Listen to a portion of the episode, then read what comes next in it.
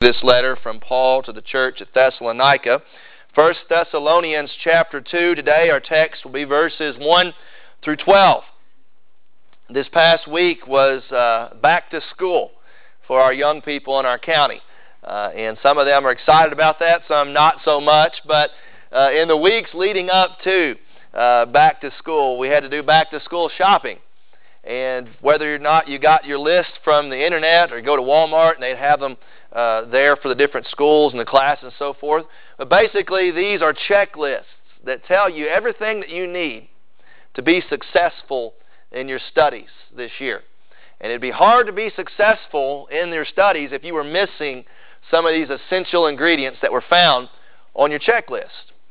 Wouldn't it be nice when it comes to successful Christian leadership if we had some sort of checklist to look at to see what we would need to be successful in leading according to God. Well, Paul provides what might be considered such a checklist today in defending his ministry to the church there in Thessalonica, defending his leadership skills to that church in the midst of perhaps criticism. And through what Paul is writing to this church, I think that we ought to think along the lines of leadership, never to settle for anything less than legitimate Christ like leadership. When it comes to following leaders or when it comes to being a leader, we should never settle for anything less than legitimate, Christ like leadership. I'd like to invite you to stand this morning, if you are able to, in reverence for the reading of God's holy word. I'll be reading from 1 Thessalonians chapter 2, starting at verse 1. Paul writes these words under the inspiration of the Holy Spirit. For you yourselves know, brethren, that our coming to you was not in vain. But after we had already suffered and been mistreated in Philippi, as you know, we had the boldness in our God to speak to you the gospel of God amidst much opposition. For our exhortation does not come from error or impurity or by way of deceit. But just as we have been approved by God to be entrusted with the gospel, so we speak, not as pleasing men, but God who examines our hearts. We never came with flattering speech, as you know, nor with a pretext of greed, God is witness, nor did we seek glory from men, either from you or from others, even though as apostles of Christ we might have asserted our authority. But we proved to be gentle among you, as a nursing mother tenderly cares for her own children.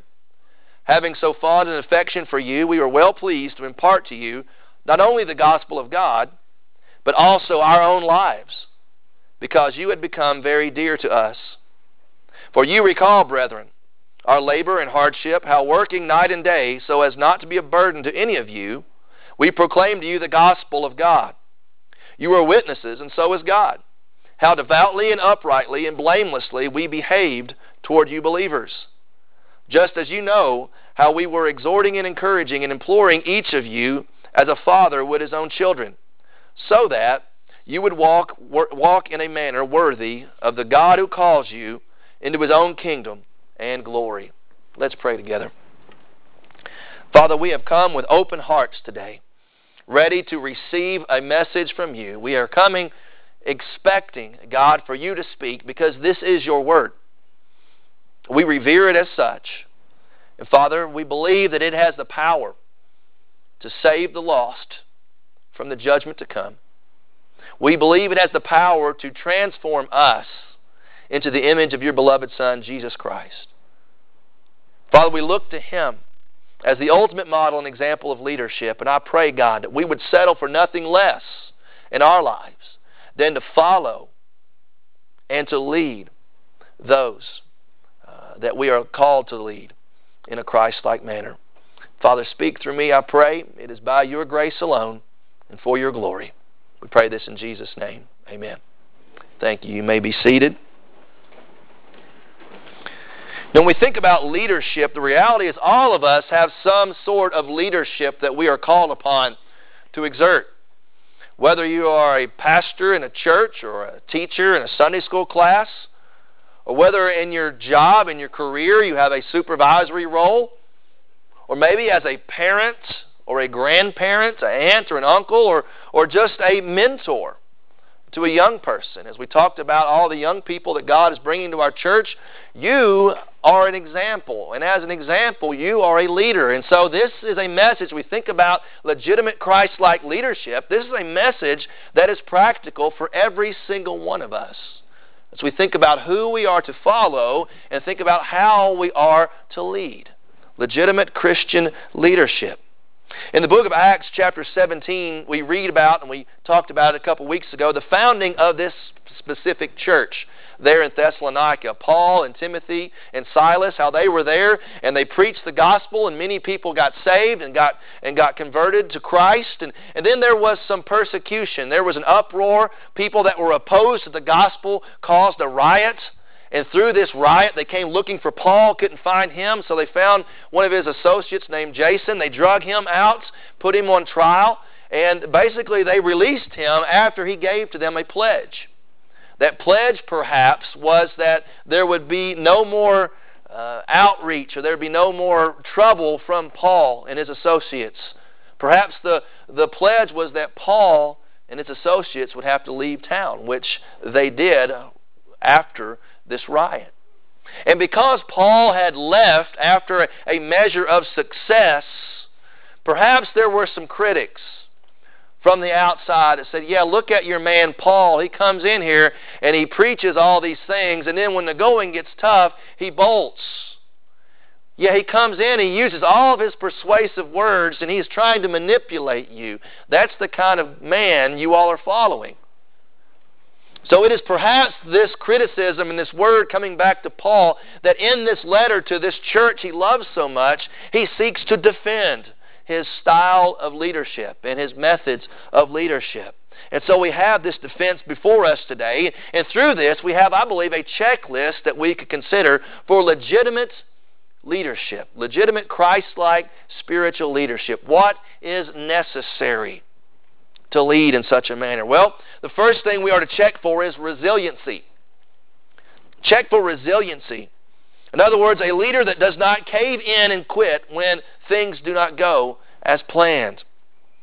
Verse 1, Paul says, For you yourselves know, brethren. He says, You know. It's not something that you heard word of mouth, something that you read somewhere, but he says, No, you know because you were there. You experience this. We have this shared experience together. Therefore, you know. And by the way, through the first 12 verses, the word know, the word knowing or remembering comes up over and over again. It's a dominant theme in this idea of Paul's defense. He says, You know personally that our coming to you was not in vain. It was for no reason that we came. There was dramatic change. There was, Paul said in chapter 1, there was power when we were there preaching to you. It wasn't for no reason. It wasn't empty. We did not come in vain. He says in verse 2 But after we had already suffered and been mistreated in Philippi, as you know, and we read the story of that in Acts 16, right before they come to Thessalonica. They're in Philippi, where they are beaten and arrested falsely there in that city. Paul says, after enduring all of that, you know, we had the boldness in our God to speak to you the gospel of God amidst, amidst, amidst much opposition. Paul is saying, we had a lot of trouble at Philippi when we preached. We got beaten, we got arrested, put in the stocks. He says, and you know that when we left there, we came straight to you. And even though there was opposition there in Thessalonica also, you know we preached to you the same gospel we preached to the Philippians. Even though things did not work out the way we had planned, we still fulfilled our mission and our mandate to share the good news of Jesus. Resiliency. Even though things got hard and tough, Paul did not change his message or his model. The gospel of God, Paul says. And then because it is God's gospel, Paul says, he was supernaturally emboldened. He said, We had the boldness in our God to speak to you. The gospel of God. Paul says, I had courage. Even though there was opposition, even though there was some, some adversity, Paul had courage. Where'd that courage come from? Did he just have to suck it up and, and, and draw upon his own strength? No, he said we had we were emboldened in God. Boldness in our God to speak to you the gospel of God. Because it is God's message, we speak it with boldness. You know, Halloween's coming up here in a couple of months, and Halloween means there's haunted houses that people go to, and maybe you like to go through those, maybe not, but in my experience in going through the haunted houses, nobody ever wants to be the very first person to lead, do we? It's scary leading out in, in, in something where you know that uh, down the road there's going to be some obstacles, there's going to be some, some, some scariness, and there's going to be some individuals that are going to be jumping out. And, and nobody ever wants to be out front leading in that setting. But you know, that's true in, in all of life. A leader is someone who is out front. A leader is someone who faces some scary situations. And a lot of times when you're leading, things hit you first before they hit those you are leading. And here is Paul saying a legitimate leader in Christ is one who is resilient. And so we check for that. When things do not go as the leader plans, do they quit? Or, like Paul did after suffering in Philippi, go on to the next stop with the same gospel message and method? Check for resiliency. Secondly, check for accountability. Accountability. A Christian leader is one who is a steward and responsible for something valuable. They have been given something of worth, saying, Take care of this for me. Verse 3 and 4, Paul says, For our exhortation does not come from error or impurity or by way of deceit. Paul says, when we, when we preached to you, when we, when we exhorted and challenged you, he said, it didn't come from error. We weren't deceived. We were preaching to you something that was true. It wasn't error. He says, nor was it from impurity. We weren't deceiving you in the process either. He says, or by way of deceit. But, verse 4, just as we have been approved by God. How does one be approved by God? They get approved by God from testing. God tests us for resiliency and faithfulness. And Paul says, We have been approved by God to be entrusted with the gospel. And there's that idea of stewardship, something that's valuable, something that's of worth. God says, This I'm giving to you, Paul, this is a treasure. Even though you are a jar of clay, I'm going to put this treasure in you, and I want you to guard it. Paul says, We have been entrusted with the gospel. What is the gospel? The gospel is the good news. The gospel is that God loves you. Even though you are a sinner, God loves you and wants a relationship with you. The bad news is your sin, your rebellion against God has, has severed that relationship. And the only hope you have of that relationship being restored is by God initiating the restoration process. None of us will ever come to God on our own unless God comes to us first, and God has done that in Christ. Jesus came and died in your place so that you might be forgiven. Through trusting in Him, you might be born again. You might have a fresh start. You might have forgiveness and hope and joy and peace a relationship with God. That's the gospel. Paul says God gave us that message, and because it's His gospel, we can't change it. We can't alter it. We can't tweak it a little bit. No, it is the gospel. It is what it is. It was the same gospel Paul preached to the Thessalonians. It's the same gospel I preach to you. It's the gospel of God, and he says we have been entrusted with it, and so we speak. Present tense. He said, We speak and we're going to keep on speaking the gospel. Because we are accountable to God. We are responsible. God gave us this message and said, Take it, share it. Take it, live it, take it, share it. And Paul said, That's what we're going to do.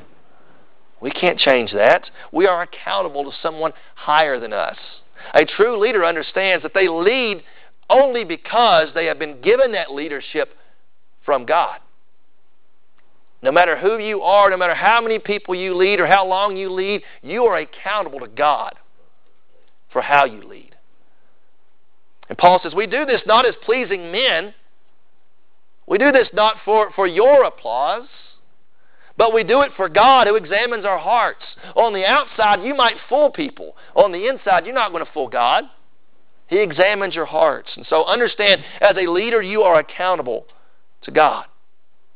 I seen a sign the other day on a church billboard that says, uh, uh, I'd rather be biblically correct than politically correct. I agree with that. I agree with. Who cares what men has to say? If it's God's gospel, I'm going to preach God's gospel. If they got a problem with that, they don't have a problem with me. They got a problem with God. And so a leader, a Christian leader, is accountable. We are held responsible by God who says, lead and preach according to this. And therefore, that is what we do, not as pleasing men, but we are accountable to God. So check for that as you follow and as you lead. Thirdly, check for authenticity. Is this someone who is genuinely concerned for God and His mission? Or is this someone who is really out for their own best interests? You've got to check for authenticity. How authentic is this leader? Well, Paul says in verse 5 For we never came with flattering speech. As you know, he says, I don't care what the opposition and the critics are saying about me. You all know you all know how I spoke to you, not with flattery to try to manipulate you, with a pretext for greed. God is witness. Paul says, You know, and God knows. When I came to you, I wasn't blowing smoke to try to get something out of you or from you. Verse 6 Nor did we seek glory from men, either from you or from others. Even though, as apostles of Christ, we might have asserted our authority. Said, We could have come in and said, We are apostles, you must do as we say. Paul says, Even though we might have had that right, we didn't exercise that. Why? Because we were there for your best interest, not ours. He says, We are genuine. A true biblical spiritual leader is someone who is authentic. And they're not there to fleece somebody to get something out of them. They are there to give something and impart something to someone else. Authenticity. The real deal. When I was a kid, I remember Spider Man came to Rose's department store, and that was a big deal. Everybody was talking about Spider Man's going to come, and so, like many other kids my age, and, and this was back when Rose's was where uh, where Peebles is now in that shop. It wasn't where the movie theater. It was way back. I was. It was probably late seventies, early eighties. Uh, so I was a young man at that time, and uh, and so they were saying Spider Man was coming. So I was so excited. I was envisioning in my mind, okay, I'm going to go to Rose's, and, and Spider Man's going to come swinging in, you know, with his webs or maybe he's going to crawl in on the ceiling and kind of kind of drop down, you know, upside down from the ceiling. It's going to be so cool. And so I had my hopes up for Spider-Man's entrance. And then when Spider-Man came in, there was a big crowd crowd of people and kids around this desk, and Spider-Man comes walking in. And I'm like, why is he walking? Why isn't he swinging or crawling on the walls? And he's walking in and he's carrying a, a mug of coffee, which is kind of bizarre because how are you going to drink coffee through a mask unless he lifts his mask? And then they would know it's Peter Parker, you know. So he's carrying his coffee cup and he comes in and all these kids were crowding around and I remember him saying, Hey kids, back away from the desk and he kind of said it in, in a tone where I was like, Man, that was kind of rude. Spider Man wait a minute. Spider Man wouldn't talk that way to young people. And he wouldn't just walk in here. Who is this isn't Spider Man, come on. You know, this he's not authentic. You know, that probably wasn't my vocabulary at the time, but that was what I was thinking. You know, this is a rip this is not Spider Man because he did not have the characteristics of Spider Man. Paul says, as an authentic Christian leader, you know, look at the way we behave and look at the way we speak and look at our motives, our message and our motives. They will share with you our authenticity or not. So check for that. Number four, check for intimacy. A heartfelt compassion for God's people and those you lead. A spiritual leader will be an intimate leader. Verse 7, Paul says, We didn't flex our authority with you to manipulate you. Verse 7, but we proved. Again, there's the idea of seeing and knowledge and experience. We proved to be gentle among you as a nursing mother tenderly cares for her own children. You don't get much more compassionate than that, do you? A mother caring for her own children. Paul says, That's how we thought of you.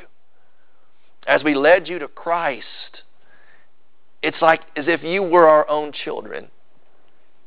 And we wanted to take care of you and the affection we felt for you. Verse 8, having so fond an affection for you, So much so, we were well pleased not only to impart to you the gospel of God, not only did we, did we give you the gospel, but our own lives. Paul said, We invested in you. We didn't just come in and tell you this good news, but, but we came in and, and invested our lives. We gave our whole lives over to you.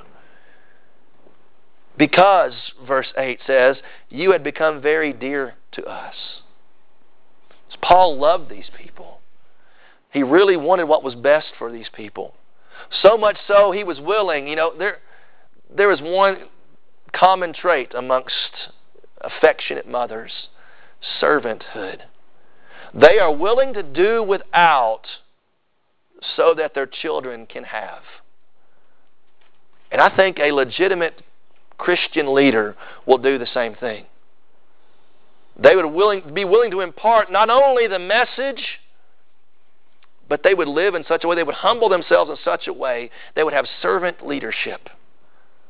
And they would say, I care more about your interests than I do my own. I will put you ahead of myself. If for no other reason, then you are very dear to me. That's a mark, uh, that is a check for legitimate leadership, intimacy. Number five, check for integrity. A legitimate leader will practice what they preach, and this will become clearly evident to other people as you observe their life. Verse 9 and following, Paul says, For you recall, brethren, you remember, go back in the recesses of your mind and go over the time I spent there with you. You will recall, brethren, our labor and hardship, how working night and day so as not to be a burden to any of you. We proclaim to you the gospel of God. And again, here is a a leader with integrity, one who is willing to work and labor so as not to be a burden. Verse 10 You are witnesses, and so is God. He says, You all seen this, and, and so does God. He says, How devoutly and uprightly and blamelessly we behaved toward you believers. Paul said, It was obvious to you and to God that we practiced what we preached that we were authentic. We were the real deal. This wasn't just a sham. This wasn't a, a scam. We weren't there trying to get money out of you or, or try to uh, uh, line our pockets and make ourselves comfortable. No, we worked so hard that we would not be a burden to you. Paul says we could have exercised our authority, and but no, we decided we wanted to labor and we behaved as a Christian should behave. Because a leader is one who says, don't just do as I say. A true leader will say, do as I do. Paul says, You saw how uprightly, devoutly we walked amongst you. We were setting an example for you because we wanted you to follow in our steps. So Paul says, integrity is a mark of legitimate leadership. And finally, authority. Authority. Paul says, We are gentle like a mother, but yet when the time was right and when it is necessary, we can be firm. Firm as a father should be. Verse 11, it says, Just as you know, again, from experience, you were there. You know how we were exhorting and encouraging and imploring each one of you as a father would his own children. A father wants to, to use whatever tools necessary. Sometimes you've got to exhort, and sometimes you've got to push. Sometimes you've got to pull. Sometimes you've got to encourage, and you've got to walk beside them. As a father, you've got to do whatever you got to do to keep your child growing and moving forward. Moving towards what? Paul says in verse 12, so that you would walk, not sit there and stagnate, so that you would walk in a manner worthy of the God who calls you into his own kingdom and glory. Paul says God wants you to grow. God has a plan for you, and his will for you is to grow in Christ likeness. And Paul says, as a leader, we came and we challenged you and we pushed you, we encouraged you, we motivated you, we walked with you so that your walk would match the worthiness of the God who called you. A good father knows his children and knows how to lead His children. And knows when they need to be challenged, when they need to be encouraged, when they need to grow, and when they need to improve. And will do it in the right way, the loving way. Because you love them too much to see them not grow in their life and in their faith. So check for authority. Now, this week on the news, I, I heard about a preacher in South America who claims to be Jesus. I don't know if you all saw this or not. But this uh, South American preacher claims that in the early 1980s, Jesus appeared to him, and then Jesus spiritually entered into his body so that now he is Jesus. And it showed him amongst the crowds of his followers, and he was walking in, in this uh, designer suit with his uh, sunglasses on, and, and they were all cheering and, and uh, shouting. And uh, it showed the, the car he drives, this convertible sports car, and this mansion he lives in. And they asked him about this, the reporter did, and he says, God doesn't want you poor. You know, God wants everything that's so good for you, and, and, and you should not settle for anything less than the best. And people keep throwing their money at this guy. And this and, and, and this this this uh, this church, if you want to call it, this cult, continues to grow. And when we look at this man's life, and when I saw that story, I thought about this checklist. And this man violates every single one of these checks that's on our list. Resiliency, his people protest and they picket at other churches that sometimes turns violent. They asked him about it, and he said, Well, sometimes, sometimes they, they get uh, very excited about defending me. Although he himself was completely separate from all the violence. Accountability. This man was not a steward of the gospel. He preaches there's no such thing as sin. No wonder he's growing. His church is, is growing. You tell people, hey, there's no such thing as sin. Do what you want. It's not the gospel. Authenticity, not using flattery to manipulate people, to line your pockets. It's exactly what he's doing. Intimacy, a heartfelt compassion for his people. As a mother nursing her own children, we don't see that not a servant leader, looking out for their interests, putting their interests above his own. No, he's driving the sports car, living in the mansion while many of them struggle to make ends meet. No intimacy there. Integrity. Man practicing what he preaches, not living out the gospel by any means. And Paul says, We labored and we worked, and, and we were not to be a burden to you. Authority like a good father exhorting, encouraging his children to grow. We don't see that. This man violates all the checklists, but you know, I know a leader who personifies this checklist. I know a leader who is resilient above all others. I know one who is accountable to the Heavenly Father, one who was authentic, and one who was intimate and cares so much so that he would even die for those he leads. One who was integrity, one who had integrity, who practiced what he preached, never violated the law of God. One who exercised authority and called men to himself. That leader, of course, is Jesus. That false Jesus in South America violates this checklist, but the Jesus of the Bible personifies this list. So, with that in mind, what kind of leaders are we ought to follow? What kind of leaders ought we to be as we lead in our homes, in the workplace, in the church, wherever you lead? What kind of leader should you be? should be the leader that never settles for anything less than legitimate Christ like leadership. As you lead others, lead like Christ. And as you follow others, make sure you're following those who desire to grow and become more like Christ. You know, if we want to lead for the Lord, you need to lean on the Lord to lead for the Lord. You can't lead the way that Christ wants you to lead unless you first lean upon Him. To mention, we are all works in progress. We all have room to improve. We all have growth to be attained. So therefore, as you lead for the Lord, you must lean upon the Lord. And that starts by giving your heart and your life to Christ Jesus. Understanding you can't lead anyone without His assistance.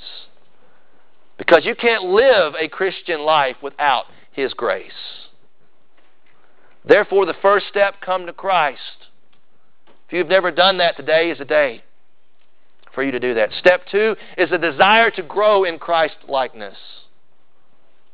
Is that desire in your life? Are you leading those God who has placed underneath your charge? Are you leading them in the right way, setting the right examples? Or are you manipulate, manipulating to get something out of them?